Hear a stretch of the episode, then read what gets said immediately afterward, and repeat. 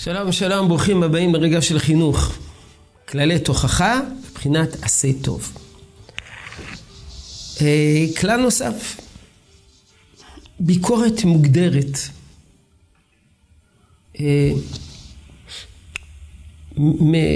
מאוד מאוד אה, ממוקדת, ולא ביקורת כללית. ביקורת כללית היא לא, היא לא, היא לא מקדמת.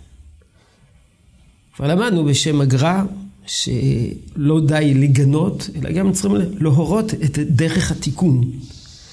לשם כך הביקורת צריכה להיות מאוד מוגדרת, ממוקדת. מה, מה, על מה למקד את, ה, את הבעיה.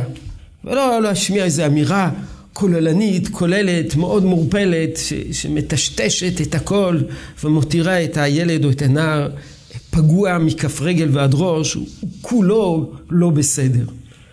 מה שלא בסדר צריך להיות מוגדר, מסוין, ברור, חד משמעי. אה, מדברי המהר"ל אנחנו לומדים אה, כלל נוסף, מפתיע, שהתוכחה צריכה להיאמר מתוך שמחה.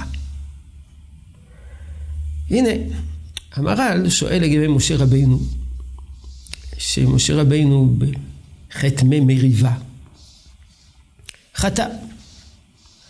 יש אומרים שהוא חטא בגלל שהוא כעס, אמר שימונה המורים. ויש אומרים שראה ש, שהוא חטא בזה שהוא היכה פעמיים על הסלע. והנה רש"י כותב גם את זה וגם את זה. פעם אחת רש"י כותב שהחץ מפני שהוא היכה פעמיים על הסלע, ופעם אחת מפני שהוא אמר שימונה המורים. כותב המהר"ל שזה עניין אחד. זה שהוא עם כעס, כעס. לכן בגלל שהוא כעס, הוא אמר שימונה המורים. וכיוון שהוא כעס, אז הוא היכה פעמיים. אומר המהר"ל, זה מעיד על חוסר אמונה. למה זה מעיד על חוסר אמונה? כי אומר המהר"ל, כי אדם מאמין, הוא שמח ולא כועס. אז, אז משה רבינו היה צריך להוכיח את עם ישראל? כן, היה צריך להוכיח את עם ישראל. אבל הוא היה צריך להוכיח את עם ישראל מתוך שמחה. מעניין. התוכחה לא צריכה להמר בפנים עצובות, בפנים חמוצות. אה, משפת גוף של כעס, אלא בחום, בידידות, באהבה. הנה, אולי זאת ההדרכה החשובה ביותר. תוכחה מתוך שמחה. תוכחה מתוך שמחה ודאי אה,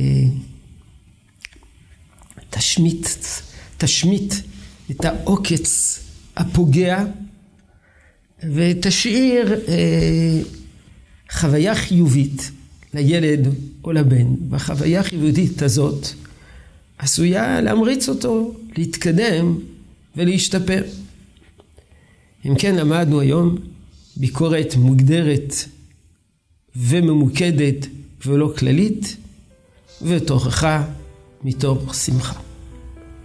יהי רצון שתשרה ברכה בעבודתנו החינוכית. שלום שלום.